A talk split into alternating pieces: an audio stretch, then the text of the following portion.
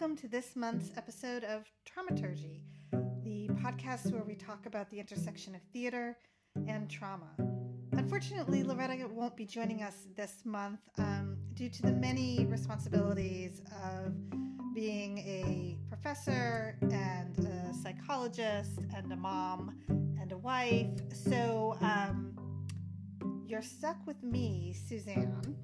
And I asked an old friend of mine from when I taught at Colby Sawyer College, uh, Dr. Omari Jackson, to uh, come on board and join Traumaturgy and see what he thinks.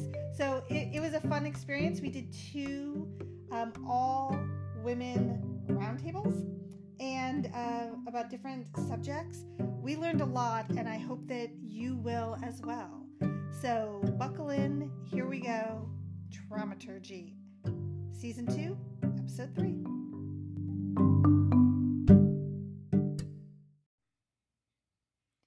I'm excited to bring this next panel discussion uh, to you all.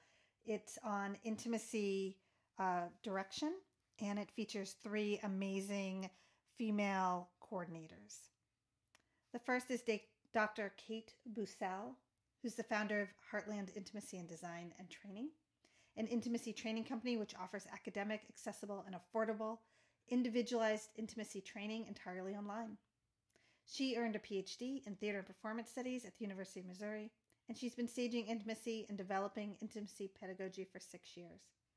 She's taught workshops, presented at academic panels, and designed intimacy for productions. Our second panelist is Anne James, who has an extensive career in theater education, stage direction, and conflict resolution in both corporate and artistic environments. As an internationally certified educator, she's had the opportunity to teach theater on four continents. And she's been featured as a moderator in Intimacy in COVID 19 with Theater Communications Group and Hal HowlRound, and has presented with the Los Angeles Theater Alliance, the Society of Stage Directors and Choreographers Foundation, and Lincoln Center's Directors Lab West. She's a published author on HowlRound and has been a featured intimacy specialist on other affiliated panels throughout COVID 19. Anne is devoted to making both stage and screen safer places for Black, Indigenous, and people of color, and she started a company, Intimacy Coordinators of Color, to ensure that. Our last panelist is Laura Rikard, an intimacy choreographer, coordinator, director, actor, and professor. She's the co founder and head faculty of theater intimacy education. Laura choreographs, consults, and teaches workshops on best practices for staging intimacy for professional and educational theater and film across the country. She serves as the primary intimacy coordinator for the University of North Carolina School of the Arts. She's an intimacy coordinator with NBC Universal and she's a contributor to the first book on theater intimacy, Staging Sex Best Practices, Tools, and Techniques for Theatrical Intimacy with Chelsea Pace. As a director and actor, she has worked in film, television, New York City, regionally, national tours, internationally, and on devised solo productions. I really think you'll enjoy this panel and learn a lot about this important aspect of the theater landscape.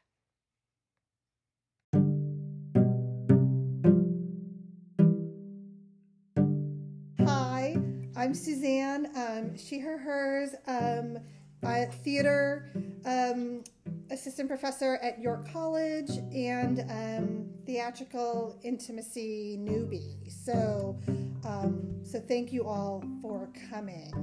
Um, Omari, would you would you introduce yourself a little bit? Yeah. Uh, I'm Omari Jackson. Uh, as Suzanne said, I'm a sociologist by training, uh, but I teach in the School of Education at Morgan State in, uh, in Baltimore. Oh, cool. Great. And do, do do you three know each other? Like, I mean, was yeah. It, okay. Yeah. I just want to make sure. I was like, do we need? Do the rest of you need to introduce yourselves? Or okay. Um, I will say that um, I did take um, a six hour um, workshop this past weekend with um, theatrical intimacy education.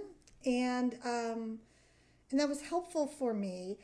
One thing I wanted to ask you about, Laura, from that is um, what um, what the workshop leaders said was that um, you know not tomorrow, but eventually it would be wonderful if this was common practice in the field and uh, you all were out of business. will you will you talk a little bit about that sort of like business model? sure. I mean, Chelsea and I, our, our research that we combined is, you know, about 15 years of anecdotal, um, academic, and professional um, research. And uh, our mission has always been to um, train everybody in the room first, and then specialists when those those people want to be specialized. Um, but our thoughts have always been: Wouldn't it be so great if these tools were such common knowledge that it that the industry really um, was so aware of where power dynamics have been unbalanced, where authority hasn't been managed responsibil- responsibly, where we can really provide a space where everybody can be brave enough to take responsibility for their own autonomy without fear of retribution. That's always been part of our guiding practices. And so uh, the goal has been uh, to, if we could get these tools in everybody's hand, then we wouldn't need this business anymore, right? Um, so that's all. That's you know that's all, always been one of the goals because I think um, the intimacy work has been around as long as people have been doing theater. It, intimacy got staged. Sometimes it got staged well, and sometimes it did not get staged well. Um, it could have been done better, um, and and sometimes it was done really well. Um, and a lot of people have been looking at better ways to do this work. Um, for a long time. There's been stunt coordinators in Hollywood, particularly female identified stunt coordinators, who've been doing intimacy work and not getting credited for it because the title wasn't acknowledged by the industry. And the Me Too movement happened, and the Me Too movement motivated the industry to say, intimacy, we hear there's this discipline out there, we hear there are these folks out there let's let's go find out what's going on. And so there were folks out there um, who were, were t- called intimacy choreographers. Kate was one. I was one. There was folks out there. Uh, Anne was developing these cir- these circles of intimacy. And if I'm not saying that correctly, Anne, please correct me. You know, there were people out there doing this work, especially um, a lot of people doing this work were people of the global majority, especially looking at how we have a better balance of power dynamics in the space. But the industry, it took the Me Too movement for the industry to go, oh, but there's this discipline and we think it can be helpful. And the industry is right in that this discipline can be helpful and it can provide great models. And the research that we in particular have looked at, Chelsea and I, definitely is research that can go towards all of us having better practices, not just in moments of staging intimacy, the other side, I would say to that, and this is why it's so important that we get the tools into everybody's hands beyond having intimacy specialists, is what the Me Too movement made the industry wake up and say is, oh my gosh, there's a gaping wound in our industry. A lot of people have been hurt. A lot of people have been traumatized. And that hasn't just been in moments of staging scenes of intimacy. That's happened in other areas of our work. So it's great that it made people go, okay, there's this discipline. Let's honor it. Let's get it out there. We need a we need a practice for when we're staging um, physical storytelling in our most vulnerable moments.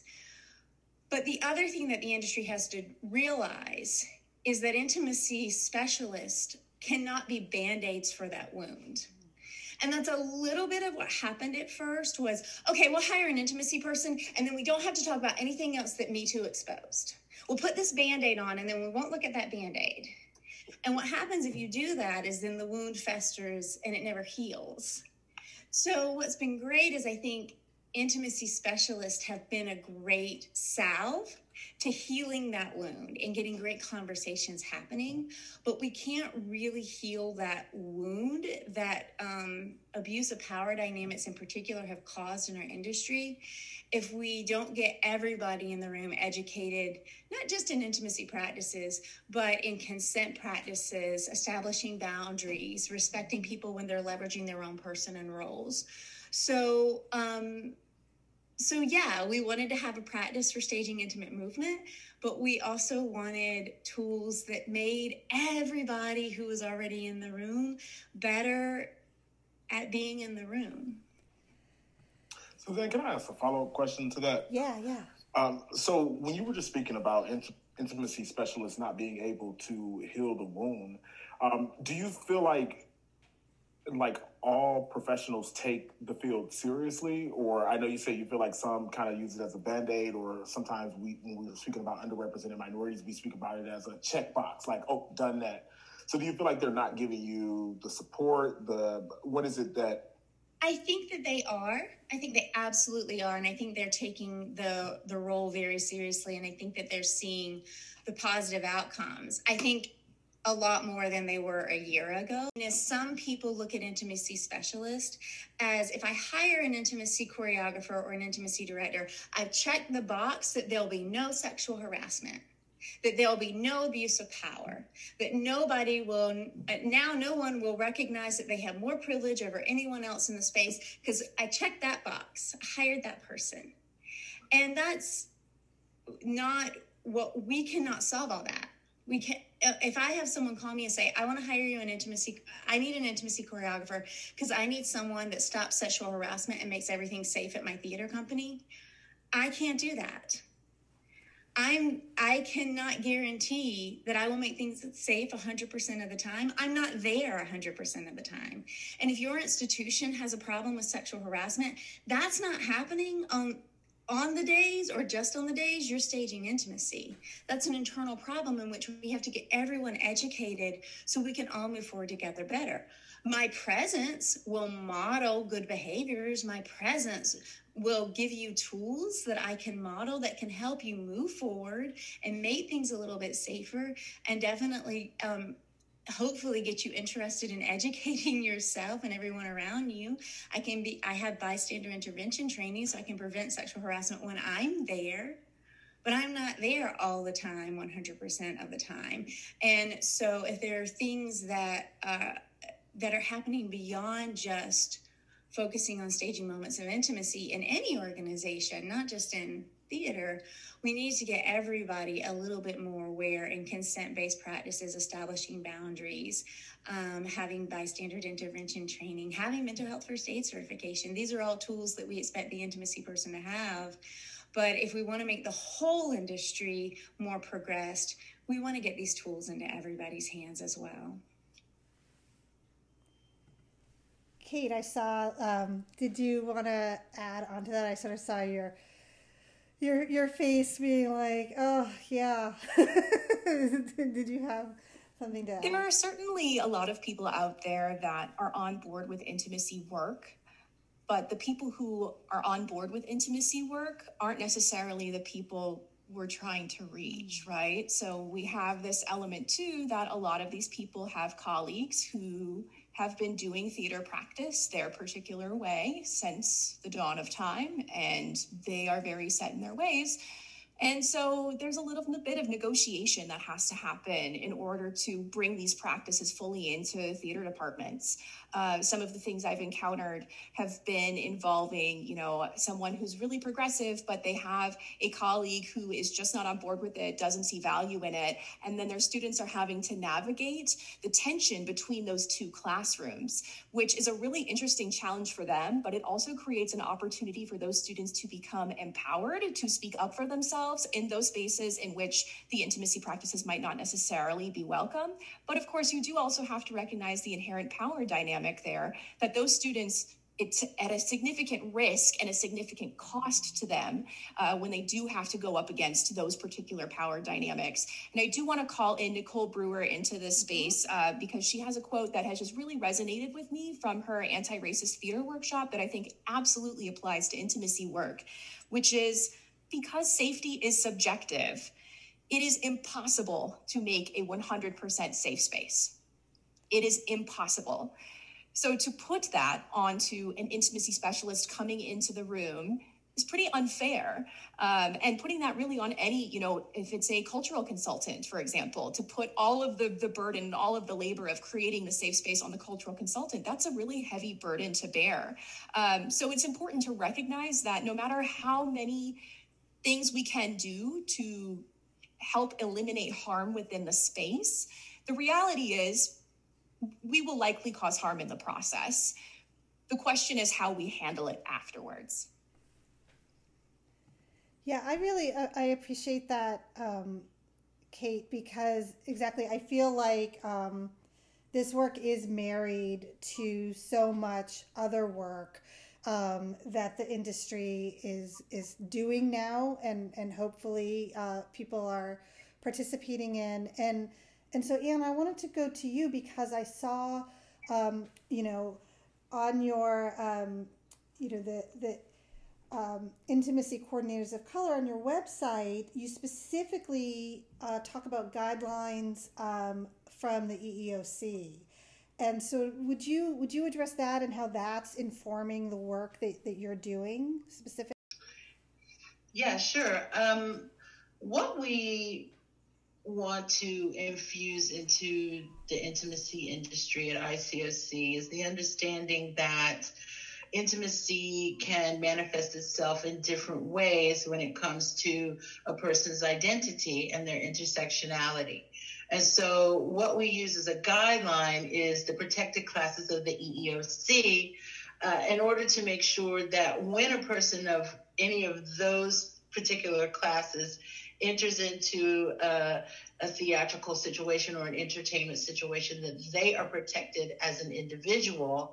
And then we infuse that into our training and into our advocacy um, and into the way we we uh, have conversations with predominantly white institutions uh, right now i also belong to a company or are part owner of a company called Black Bee Entertainment.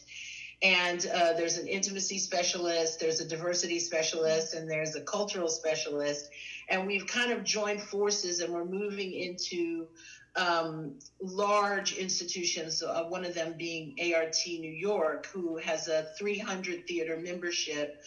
And we're providing classes and workshops to help those membership organizations with their issues and with their uh, issues with intimacy when when they have uh, context or scripts or plays or performance pieces that utilize intimacy um, to help them make sure that all the classes that their cast members embody are looked at responsibly and are cared for responsibly. Um, I'd like to speak to also, I'm kind of like bridging the bridging the nation here. I'm, I'm, working in New York also, but I'm also out here working professionally in Los Angeles. And while I agree with my colleagues that the the field is becoming more accepted, uh, I was just on set and the lead principal A-list actress absolutely does not want an intimacy coordinator to work with her. And she feels completely embodied she feels completely empowered she feels like she can handle and so it was it was me talking with the line producer talking with the director of the episode about you know it's not just about the principal actor it's also those actors that are engaging in these moments of intimacy with the actress. And so they seemed to understand that it was important that i be there and you know, we'll just handle this particular person gingerly, but that I, I do serve at the purpose of the actors and that uh, making them feel safe and helping them to feel brave in their choreography uh, is is most important. And so we'll just kind of have to handle that particular um, individual. But I thought that it was um, enlightening and wonderful that the director, who is male, understood that the male actors interacting with this woman also needed the protection of intimacy coordination. Um, so that was that was inspiring. But again, there's still this question of acceptance of the field um, bit by bit. Uh, we're broadening the fields to to be more accepting in those cases in those instances. Yeah, and that's why it's so important uh, when you come up against moments like that, you have the support of the producers and the directors and the other people there. And if they don't have knowledge or understand how it works, um, it can, uh, you know, then who, who's going to support you? Uh, I was on set last year in New York right before the pandemic working on a show and um, I was so grateful because the producer, one one of whom was Amy Poehler, was just so excited to have me there and um, and it was actually she we were talking about this role evolving in the industry. And i said well people have been doing this work for a long time. And she said but it was so important it was given a title. It was so important. And, and she was the first person to really point out to me that that title from, from the because to me that title's been around a long time intimacy choreographer and that, uh, it, that term has been around for a long time. So the title not existing hadn't occurred to me. And when she said but it was so important that they gave it a title. And I was like, oh, you're right. That title, the intimacy coordinator, choreographer, director, it it it took it, it wasn't a title that was ever familiar in the industry yet. It was familiar to me, and so I had kind of forgotten that the industry had not gotten there yet. You know, can I backtrack a little bit to something that Anne was mentioning about intersection? Um, when you were talking about intersectionality, can you explain that a little bit for the listeners and speak about how um, the intersection of those different social identities can change a, a situation of intimacy? Yeah, I mean, we all enter the world and create our identity based on influences around us and who we are on a molecular level. And so intersectionality speaks to who are who uh, who we want to put ourselves out into the world as. For instance, I identify as a fat black queer woman, and so all those things that I name myself are my responsibility, and it is up to society to accept me in all of those intersectionalities. And when we're looking at intersectionality, I don't think it's about breaking it into the different parts. I think it's about respecting that those parts exist and that at any given point, consent can be given or taken based on a person's intersectionality. And that we have to be aware as, as intimacy specialists not only of the verbal cues that we get from our actors, but also from the physical cues and reading the emotional intelligence of the room, making sure jokes aren't being cracked about any kind of identity that a person may have. And so, yes, there are differences based on different sections of a person's intersectionality. But for the big picture, we just want to make sure that that person is giving their consent and feeling respected taking their whole identity into consideration. Thank you. That's, you know, um, that's really all very helpful. Um, you know, because again, as theater people, we're so, for a long time, right? The idea was you cast the best actor and it doesn't matter and they do the job and um, and if, it, if you kiss you kiss and you know and and and you know that's just the way the business is. And and thankfully i think we are now coming to understand that um, who the actor is and what they bring their background uh, their personhood matters. And um, and and this idea of and i love this this idea of the boundaries and that um, and that your boundaries are shifting and um, and to have an advocate in the room um, as an intimacy uh, coordinator or choreographer is really important. And so I, I appreciate um, all of that um, explanation. It's interesting to me that um, that you're on set, of course, because we know.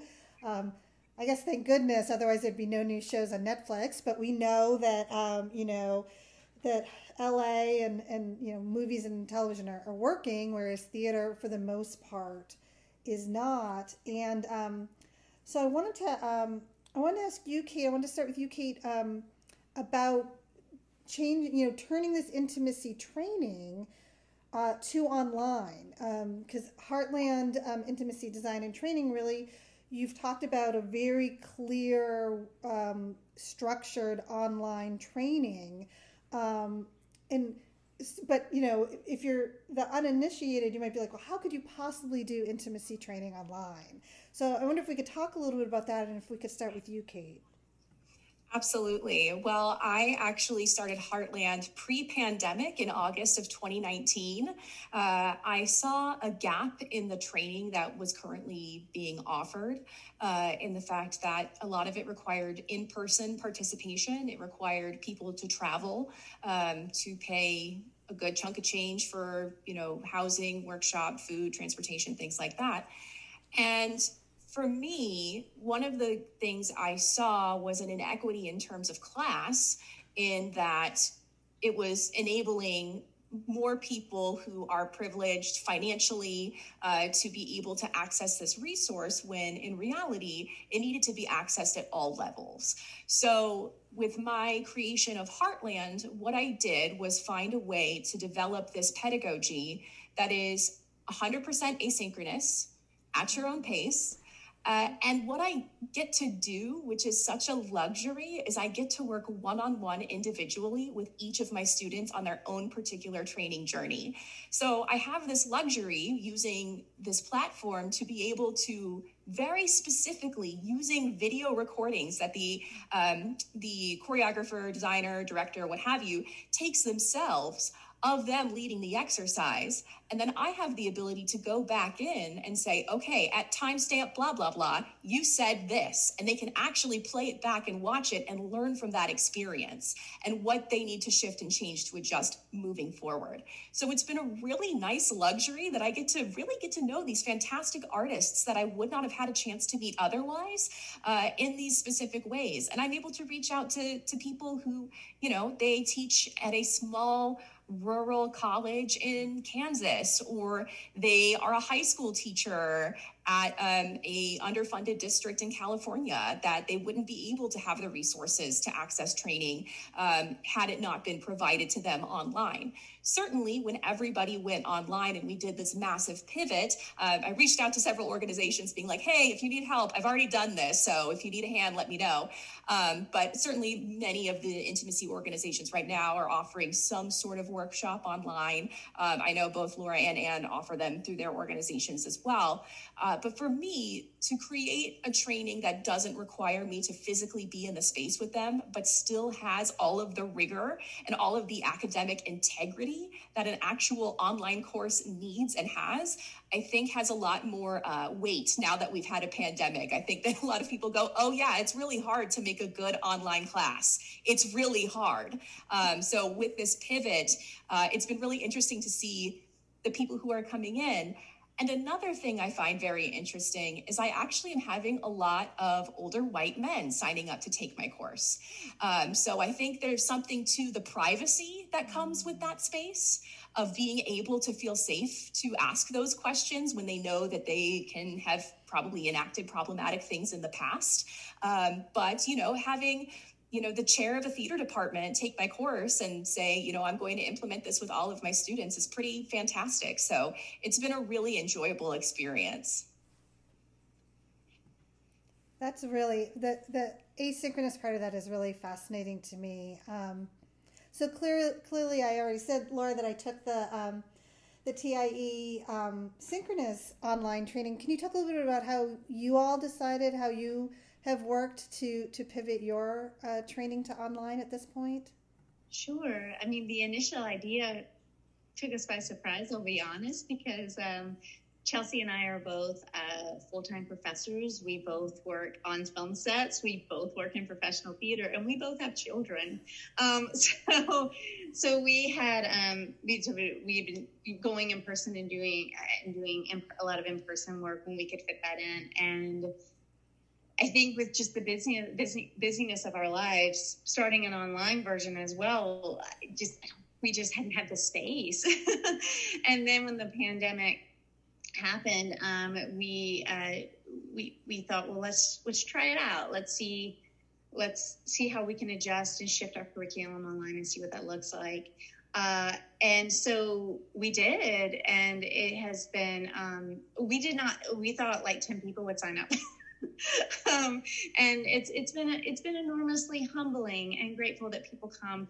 Uh, yeah, we've shifted to um, a lecture Zoom version with some with some think pair share activities, um, and and we've also beyond that beyond taking what we already had we were able to make some more highly specialized workshops um, and some shorter workshops that focus on certain things we were able to bring in our affiliate faculty on equity diversity and inclusion who's been doing uh, looking at the intersectionality of intimacy, race, and consent for years now is Kaja Dunn, Assistant Professor Kaja Dunn at the University of North Carolina, Charlotte she's incredible. We were able to bring her work um, and offer her a platform to bring her work to folks. Um, we were uh, Chelsea and Kaja uh, worked with Brian Herrera at Princeton University to create the Equity, Diversity, um, Intimacy, uh, Equity, Diversity, Inclusion, Intimacy Initiative, the EDII, which Anne is a part of. Um, and we were able to have the first meeting of that online last August. So it's so many people that that were involved and that come to take our workshops. Um, I mean, we met Anne through one through one of our workshops, our last in-person workshop in LA. That was so much fun. It's so nice to see your gorgeous face tonight. Um, so, um, you know, I just I miss people so much. Um, but but but what it has done is because it took us we especially last year and the industry went on hold for a moment. We all took a break, and all these amazing people said, Okay, I'm going to use this time to figure out how I can do better and how we can come together. And so it's been great to see the training and the conversation and the people that come back over and over again for more workshops. But what's also been incredibly beautiful, and I think that this has helped with the openness to the role in the industry that, um, that you asked about earlier, Omari, is how it's created community. It's just created a really beautiful community. And I love that like people will come to our workshops and and then go take Anne's workshop and then go to Kate or they'll come to us because they did, took something from Kate or they took something from Anne. And so this um, I love that because what it's doing is it's creating a camaraderie in this new discipline, which is also not the model that we've had the model that we've had when a new discipline comes up in our industry is oh i own this or i i created this and now i i have to follow this teacher and that teacher and we uh, chelsea and i especially don't want that. What we want is everybody to go train with everybody and that's one reason we don't certify. We don't want to give you a stamp that says oh you're you got this certification stamp. You're this kind of intimacy person now. Because the work is always growing it's always changing it's a, it's always progressing. And so if you get stuck in thinking this is the only training this is the only way we can do this you're going to be up the river three three years from now six months from now when we have a whole nother way of establishing boundaries when we have a whole nother way of looking at consent so the shifting online, I mean, the educational aspect has gone very well. People seen, we've gotten very good feedback about what they've learned and implementing it, going and implementing it to answer that part of the question. But what that has led me to saying is what I actually think the shifting online has done for all the organizations is um, created community, a community that this discipline needed in a space to have conversation and discourse about it. And it's also created, you know, this idea of transparency. You know, I took my best practices classes from Chelsea and Laura. So I send all my cohort to them. I'm like, if you can pick up a class in TIE, pick up a class in TIE because they're teaching it the best in the game.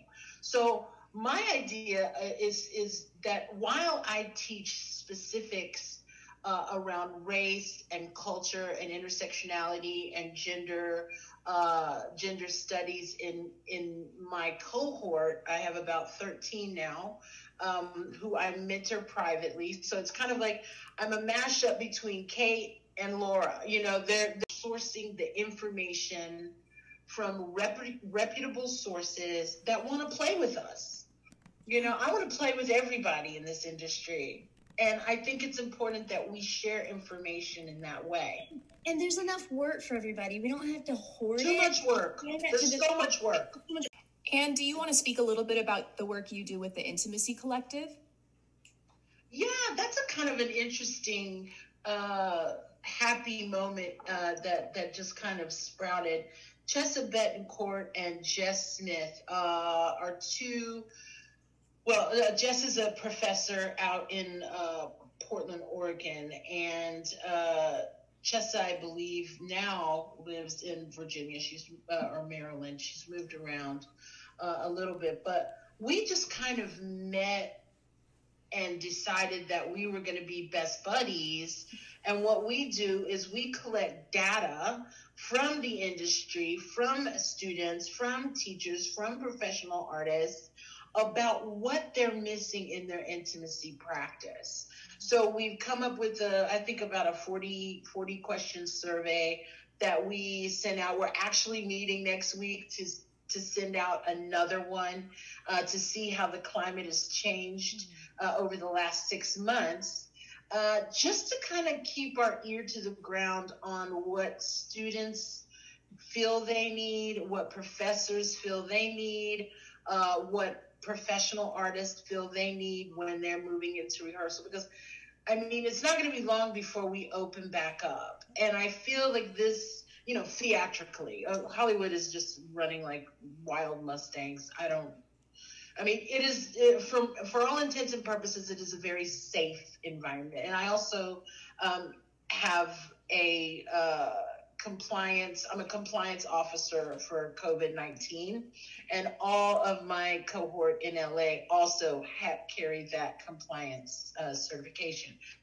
But we're, you know, theater is about to open back up and it's just important for us as a collective to be able to share that information with intimacy professionals and with the people um, who have taken the survey so yeah we're about to gear back up with that and that's uh, the intimacy collective can I ask, what does diversity look like in the field? Because I mean, you know, there's a lot of research out there. As I told you all, I'm a sociologist. There's a lot of research out there that basically says, you know, kind of who we are as people and what we bring to a situation certainly impacts the people we're working with, and and so, um, you know, if that's in terms of the way, uh, you know, you train things that are taken into consideration. But what does diversity look like in terms of gender? If it's religion, socioeconomic status, uh, sexual orientation, all those different things in the field.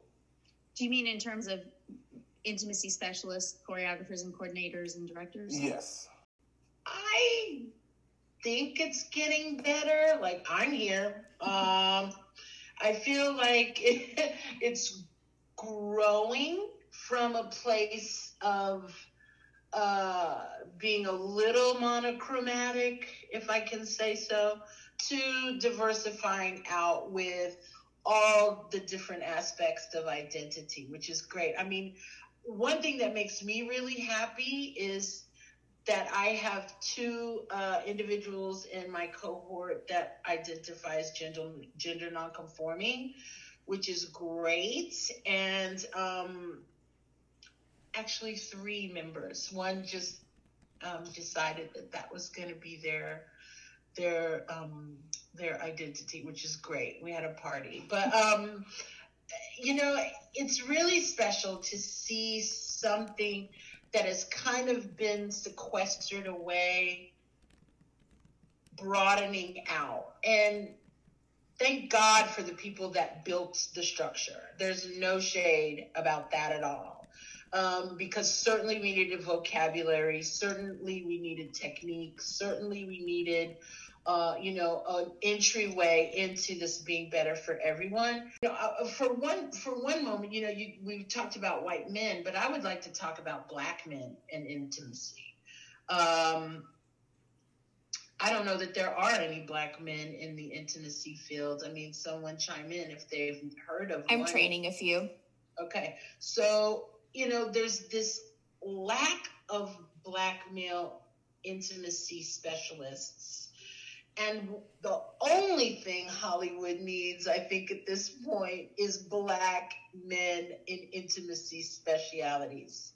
Uh, simply because what is coming out of Hollywood and what will be coming out of Hollywood, I have a feeling, is stories of trauma around black people, black men, Black Lives Matter, all these stories. And so, and, and, and stories of intimacy as well. So where I feel like those stories are being told, I have issue with who's going to lead them through that on set. Who's going to be watching them in a knowing way on set? Um, and that's my biggest concern. So I am really trying to uh, invite Black men to think about intimacy as a, a, career or think of intimacy as something to add to their their skill set uh, so that when we move into these stories uh, they will be there um, to kind of take up space for the black actors who are are expected to do these things in my experience, um, a lot of actually uh, almost 50% of my trainees are um, identify in some way that is not heteronormative um, or in some way that is not um, part of, you know, kind of the visible, you know, cis, straight, white, etc.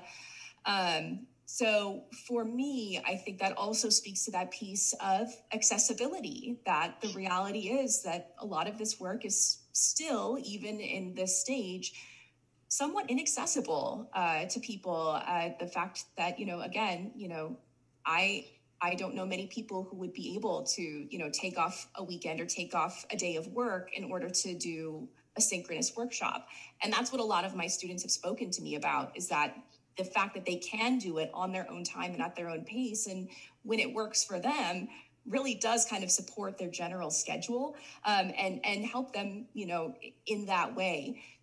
I look around and I see such an interesting sea change coming, but also knowing, you know, that it's going to take time to get there fully. And you know it's it's all a journey you know just like anti-racist work it's a journey. It's you know you're never done right? You're always unpacking you're always doing the work um, and i think it's going to be similar in that type of way um, for for gender representation as well.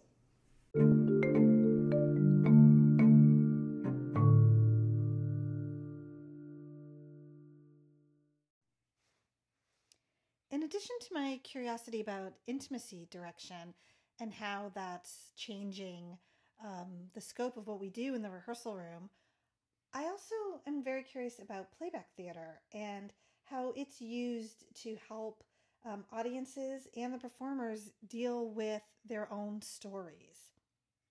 So I invited three more amazing women to come and speak with Omari and myself. Maria Hendricks is an artist and activist based out of the Boston area.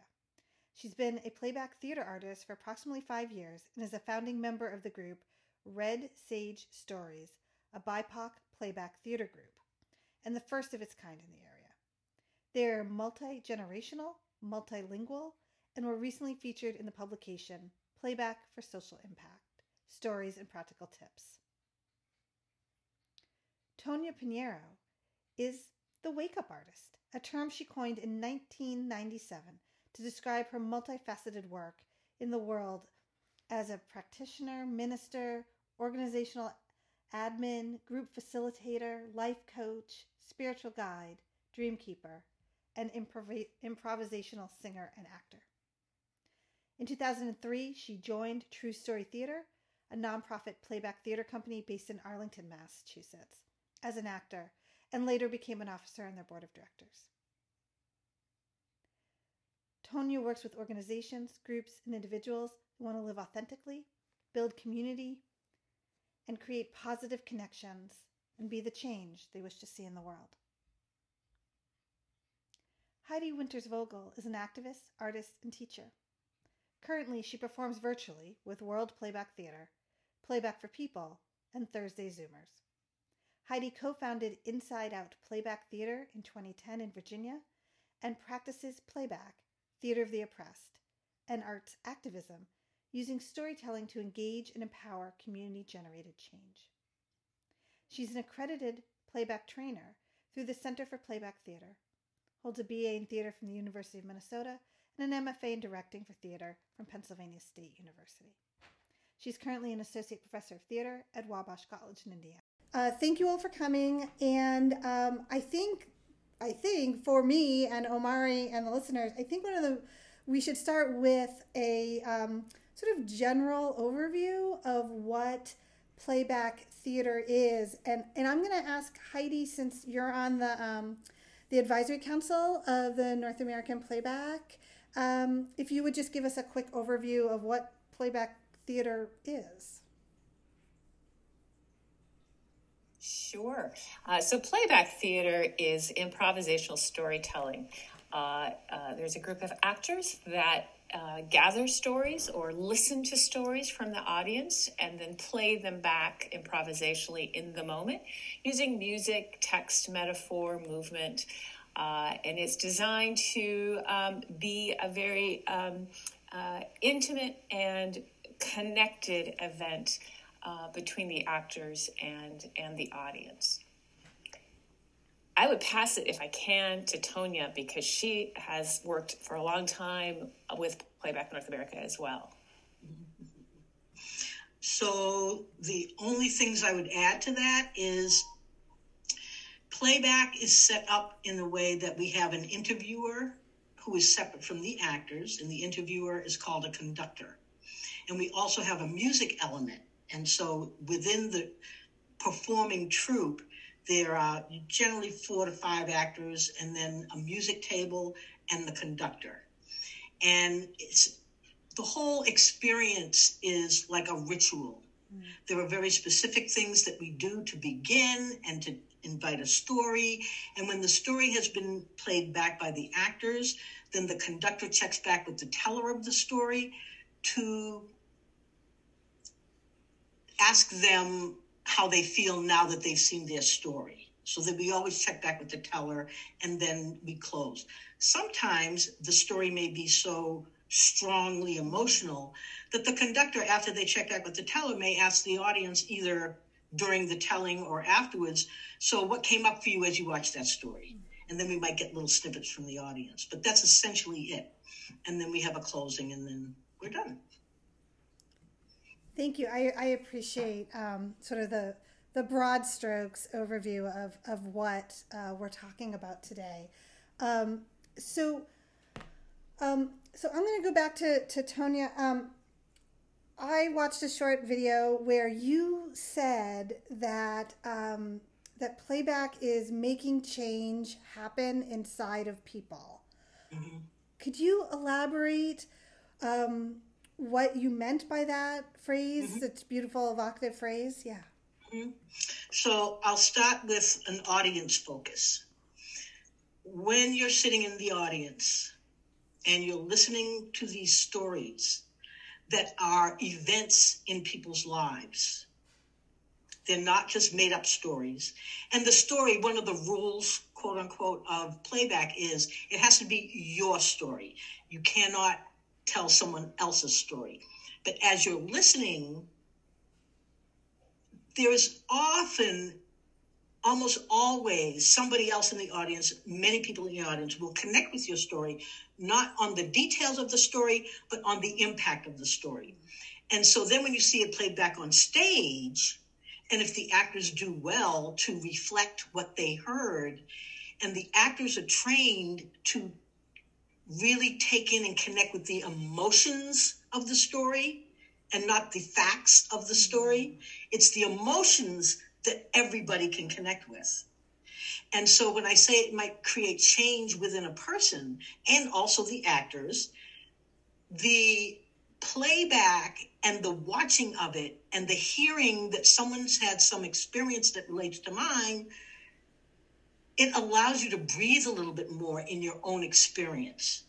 Sometimes people will say, that wasn't my story, but that was my story. And I, when I saw it, I was like, oh, it made me think completely differently about it or feel something else about it. When we, when people leave the performance, they're talking to each other.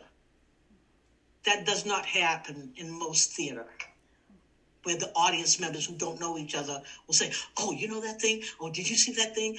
That happens after playback performances. Thank you. I appreciate that. And I, I saw, you know, in, in all of your bios, the many places, um, you know, that you're doing um, playback theater, you know, from communities to prisons um, to, you know, um, to colleges. So, Heidi, would you talk about how you um, perhaps use these playback techniques in an educational um, setting or in your own teaching? Sure. Um, I incorporate playback, uh, playback rituals, playback tools in actually all my classes, whether it's a general education class or um, an acting class or an improv class, which is, is more obvious. And um, uh, first of all, the, the ability to share stories and connect with people on a personal level, I think profoundly impacts relationship and your ability to be present in a space. And so um, I often, whatever class I'm teaching, on the first day, we'll break up into dyads and, and share stories. Um, give them a, a prompt. Uh, they'll share stories with each other. Um, and if, if it's a performance class, then they will create images with their body to represent the, um, the, the story they heard as a way of saying, "Yes, I listened deeply, and I'm embodying what you what you told me." And uh, that has really sort of changed up my my classes and my student engagement because um, unfortunately so much of higher ed operates from sort of the neck up and um, and what playback brings to particularly non-theater classes is the is the welcoming of the whole body and the embodied experience and knowledge that these students come into the room with uh, so that's the way I use it um, in in sort of non-theater classes. I do teach when I teach improv. Um, everything in traditional improv is useful for playback. Um, everything in traditional acting is useful for playback. And so uh, I always like to mix it in because it allows, again, in a class that can be scary, particularly for non theater students, uh, the ability for them to share stories and and uh, you know talk about where they're at that day uh, and have the, the rest of the class sort of play it back physicalize it back to them says you know i'm welcome here wherever i'm at and now let's try more. Uh, so um, oh, it's a very useful tool in that kind of in that kind of way.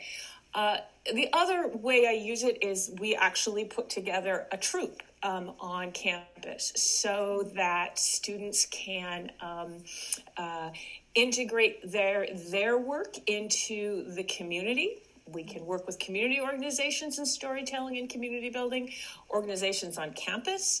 Uh, so there's a number of different levels that I have found where I can integrate this work into the educational process. Can I, can I ask, do actors ever get it wrong? So when the storyteller gives a story uh, and um, you know actors i guess perceive what is being given have, has there ever been any misperception? And if so what happens with the storyteller? Yes. Go ahead Tonia. I've been on stage a lot so i'd like i'd love to answer this. I invite everybody else's comments. Um, yes we can get it wrong. It does happen there have been tellers that went, eh, you know. So, but the thing that we try to do as actors is we're listening with our emotional body, not with our mind. We cannot, that improvisational thing you said, Heidi, about, you know, you bring it, you have to know how to do improvisation on stage in order to do playback really well. And when we do get it wrong, depending on what it is that we got wrong, the conductor will ask for a redo. And we'll take one little segment of the story that the teller wasn't happy with and we'll replay it now that we have a better understanding of it. It doesn't happen often. Tellers are usually very gracious and like, oh, yeah, that was great, even if they didn't think it was great. I've had you know, shows when we had a person say, no, that's not it. And when they said it like that, I said, we really got it. We nailed it. And they just didn't want to see it. Because when you say you didn't get any of it, that's a whole nother level of, you know, like rejection or whatever. But anyway, yes, we do get it wrong. Not so much. And then uh, it also depends on the um, the experience and the exposure to lots of different kinds of audiences. Anyone else want to add to that? I'd say um, I'm mostly in agreement with what was just previously stated. Um, it does occur. It is a rare occurrence. It tends to be a portion um, at, with Red Sage Stories. Um, we, we call it con- going to the heart of the story. Um, I think we're probably all on the same page, just using different terminology in that in that regard.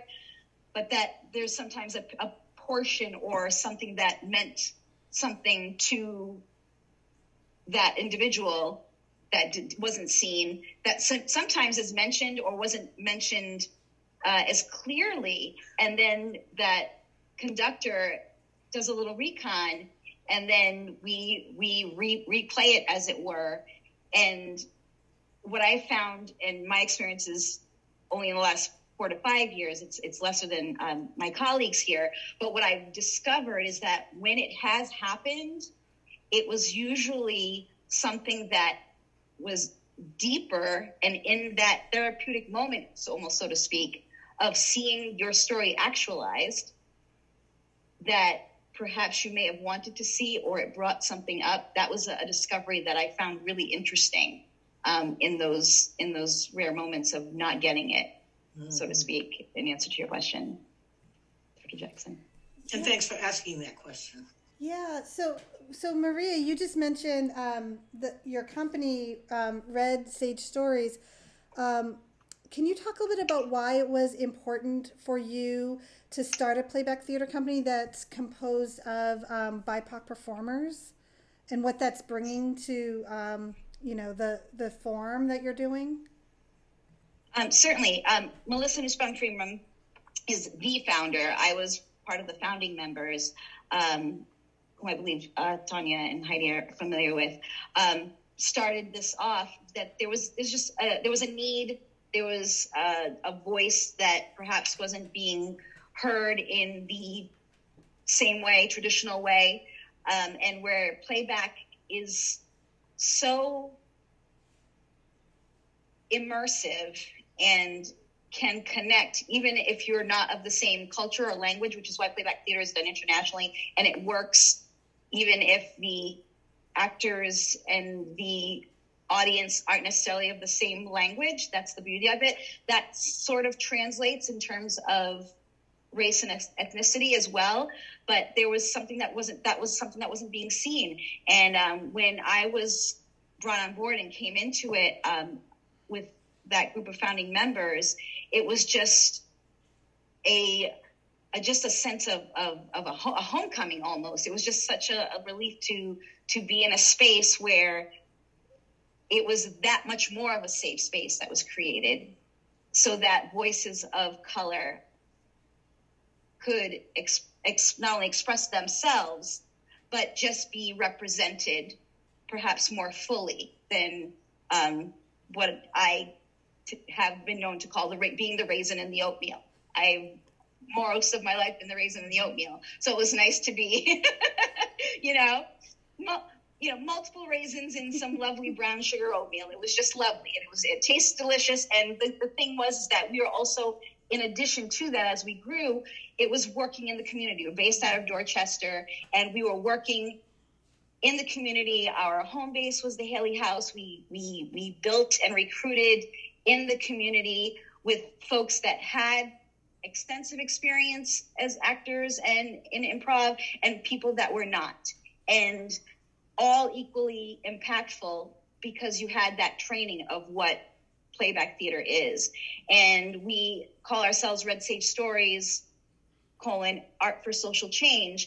And so it's a beautiful marriage of arts and activism by and for primarily people of color, but we also work in multiple communities with all kinds of interests in all kinds of ways, whether it be health and, mental health, addiction, all of the things that were mentioned earlier. So I just found myself to be just very blessed to find a niche and be part of creating that. Um, and hopefully that will grow and we'll see more of it. Thank you, Maria. Um, so I am interested in this idea of, um, you know, how people come to playback and and why you know it it becomes sort of part of of who you are and what you're interested in. And so, in looking, um, Tonia, at your background, you know, um, I really was curious of how you came to theater and um, and playback theater because you know you look at your degrees and you know you've got legal studies and management so so i'm so curious about yeah like how how how you were introduced to to this and and how it became so so much a part of your life mm-hmm. so i think if you look at my resume most of all that stuff and the degrees and the work and all of that i call it my last century life mm. so in this century um, i first came to improvisational theater training I got a, I had just moved. I got a flyer in the mail, and I didn't even know how this woman got my new address. But I said, "Ooh, I want to learn this." So I went and took her classes. Diana Giardella, masterful teacher. A couple of years later, now I'm working with the people in the in her class, and different ones of them were starting little troops and little projects. One of the people that I met in her class got married I'm skipping a lot of stuff. At her wedding, she asked me to come and sing because that's mostly I'm a singer, you know, percussionist person. I was there with a friendly friend guitarist, and we were up in the balcony, and down in the audience there was Christopher and Ann Ellinger, who that was not their name then, but it's their names now. And they pulled me aside. They asked me about an instrument I played. It's called a thunder tube and we got to talking. So they invited me to come sing with them. Several months later, I end up finally going to go sing with them on this specific day. And they called me to say, Can we postpone till next week? And I said, Sure. So I go next week and I never ask people their personal business, but I was impelled to ask them, Why did you need to postpone? Why would I ask them that? It's not my business, but I did. And they said, Oh, well, we're holding auditions for this new theater company, playback theater company called True Story. Really? I, I, I, I like improvisation. Can I come audition? And they said, Sure. So I went to audition and they took me in. So that was in 2003 of January. And I've been with True Story ever since. That's the real short version of the story. That's how I got into playback. And then when I got there, I really came to understand this isn't entertainment. This is service. Mm-hmm. And that's who I am. I'm a service person. And so when I got to see this melding of being in service to the public and I get to be creative and I get to do stuff and I that was like you know, the best of both worlds. And that's why I've been with it for so long.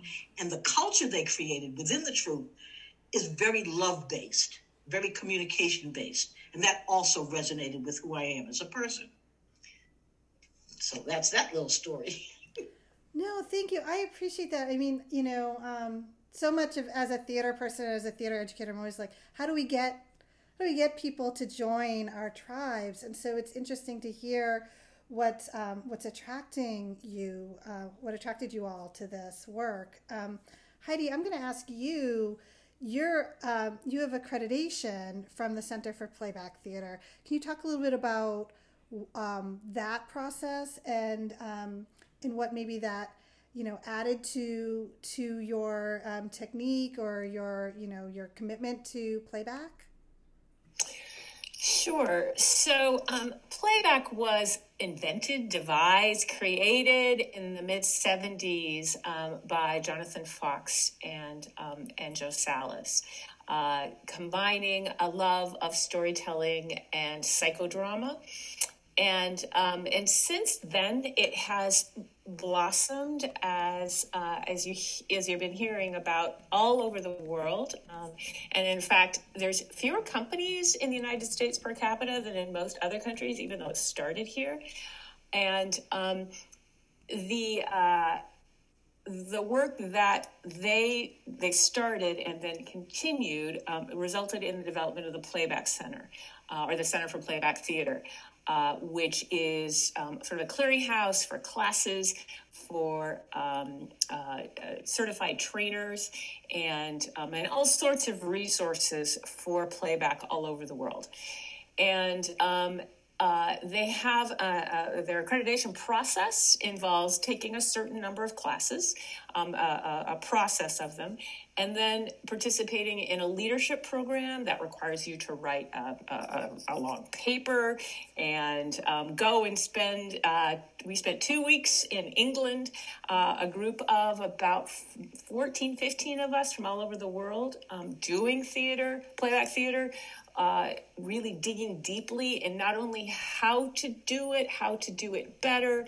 um, but also how to train, how to um, encourage other people in that process. And then when you finish that, you have the option to apply to be an accredited trainer, which I did just before the pandemic. And so. we've all taken this weird shift in that uh, but um, ha- that has deepened um, in, in a, in, a, couple of different, first, really concrete way is that that group of people that met in England. Um, we, of course, went back to our separate troops, went back to our separate places in the world. And then with the pandemic, we suddenly got back together because we can on Zoom. And we started a troop so we perform um, at least once a month, um, zooming in from, um, um uh, we've got uh, Macau, Philippines, India, um, uh, Norway, Germany, and lots of places that we're coming in together from and, uh, and offering performances in this different medium. And so that's been a, a real gift um, to continue to connect with those people. And having worked with them already, because we had spent those intensive two weeks, um, I do work with another group that only met through Zoom, another international group, and we give performances as well. Um, and while that has been uh, successful and, and really exciting, it is it, it's hard to replicate that in-person work that we did. Uh, so back to your original question about accrediting. I, I train my students, um, and I look forward to after the pandemic getting into uh, to doing more in person training, and uh, and exploring more what my accreditation now gives me as uh, as a trainer in playback. So I wanted to ask. Oh, I'm sorry about that. No, Maria, please go. Oh no, absolutely. Um, just to piggyback on that is that I very much feel the same way about missing that in person and they're not being it not being quite the same, but was blown away um, by how playback theater does lend itself to this medium. I didn't think it would per se, and we found ourselves being in high demand. Um, my particular group, and we're working a ton at the peak at the beginning of, of the pandemic and almost quasi creating variations and new forms um, of, of the storytelling and finding it equally impactful. And that was really surprising, rewarding, and exciting that we're still able to do this in such a major, impactful way and still be busy um, in this you know, unprecedented time, as it were for us with Red Sage Stories because we almost exclusively all we do is because it's art for social change. Um, while we still do the themes, um, particularly when we're doing our monthly performances, uh, everything that we do, and it might be because of the communities that we're working in and the groups that we work with and for, um, everything had had that slant. There was not a show, so to speak, that occurred that did not bring in something current. And working in, you know, the Roxbury, Dorchester area, the themes always were about it was it was housing. We did restore you know restorative justice. Um, there were there were the summer reckoning, reckoning in, in most recent, but in the in the five years that we've been in existence, that's always been the case, and that's been the beauty of it. And because also we're multi generational and multilingual, um, that's been kind of a fun thing that we've always been able to incorporate, and and been, has been something that's been very insightful and to work in communities that, um, particularly in the Boston and New England area, having having expanded upon that, um, has been extremely impactful. So yes, it happens at every single show, even if we're not necessarily intending it. And that tells us that we're we're we formed for a reason and that there is a reason for not only our existence but the work that we're doing. So I think this is important. You're you're um, obviously there's so much you know there's so much happening, especially in the last you know couple of years um, in the United States. Um, so many social justice issues um, that people have been focusing on. So, my question to, to you all is how do you protect yourselves as actors, improvers, the conductor um, from not taking some of this um, trauma that you're hearing and then expressing back? How do you not take that home with you? How what what have you how have you learned to um, you know let that go at the end of a performance?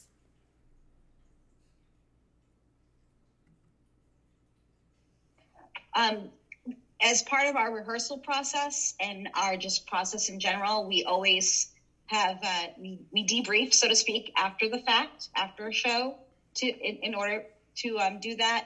But also before starting, before we uh, begin a performance, we will play back for each other in terms of just where we are mentally and emotionally on that given day.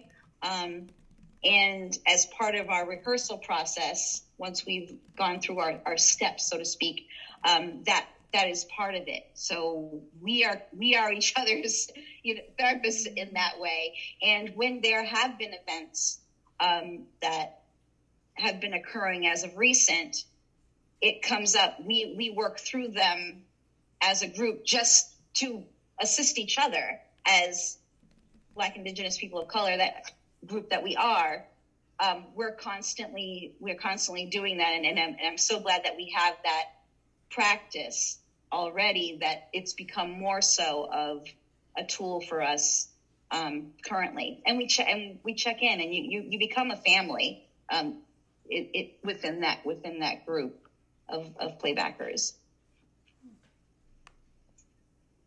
Ditto.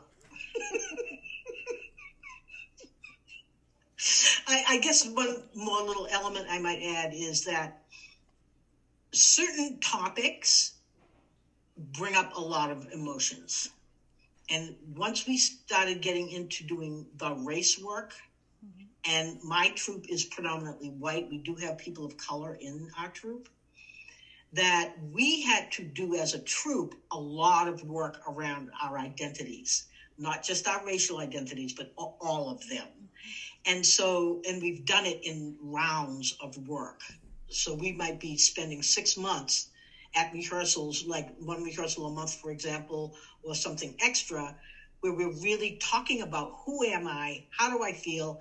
How do I, you know, how does the world treat me? How do I exist in the world?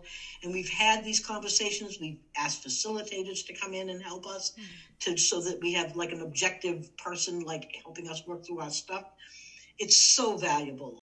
So it's also, yeah, so it's that therapeutic thing for us. It's connecting with the audience. We're all humans in this at the bottom line. And so let's do this together. Yeah. I really, um, I really love that. And, you know, having worked in sort of traditional theater where you create a character and you're saying someone else's words, it's, it's really fascinating for me to hear uh, you know, that you start the evening by showing yourselves to encourage the audience to show themselves, and that it's it's it's a circle. It's a circle of of trust and faith, and um, and that's really amazing. Um, and you know, a really exciting place to where theater can be. Um, um, so when we're talking about, you know, we were doing theatrical intimacy, we're doing playback, and um, you know, you as a sociologist, um, you know, thinking about, I guess, you know, the theater group or the audience group. I mean, you know, what what are your thoughts on sort of these um, somewhat new ideas of how to create safe theater spaces? I mean, I think it's needed, right? I think we we think of just how people need to evolve in every profession, how people need to have professional development in every profession, how people need to be protected in every profession, and so it makes sense. It makes sense. Yeah. Um, hey, it was really great to see you. Yeah. And spend a little bit of time you. with you after. Um, I, I saw in my time hop today, eight years ago today, I was on Colby Sawyer's campus signing my uh, my life away. I got I went up to yeah eight years ago today. So it, yes, okay. In that's some, right. I forgot you were in New Hampshire, so that's why you were I, there a little early. Yeah, no, I I was actually in Rhode you Island. Rhode Island. I was in Rhode Island. Yeah, yeah. So, but I drove up to like you know whatever, um, see a show and whatever. But yeah, eight years. Like it feels like a million years ago, and yet it feels like yesterday, right? Like mm-hmm. it was a whole different world eight years ago. Um, thank you. Oh, say hello. You've already made it awkward. No, not awkward. It's great.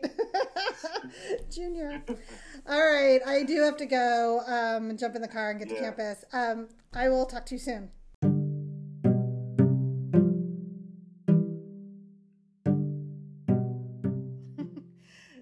Was um, that was when um, Omari's son, um, Amari Jr. OJ, popped into the Zoom just to wave hello. but I had to run because um, something exciting is happening this semester at my college. We are actually going to do a live stream of a show on the main stage, which means we have been um, socially distancing, building a set. So, hope is in the air. I hope it is for you too. And um, next month, uh, hopefully, both Loretta and I will be back for a new episode of Traumaturgy.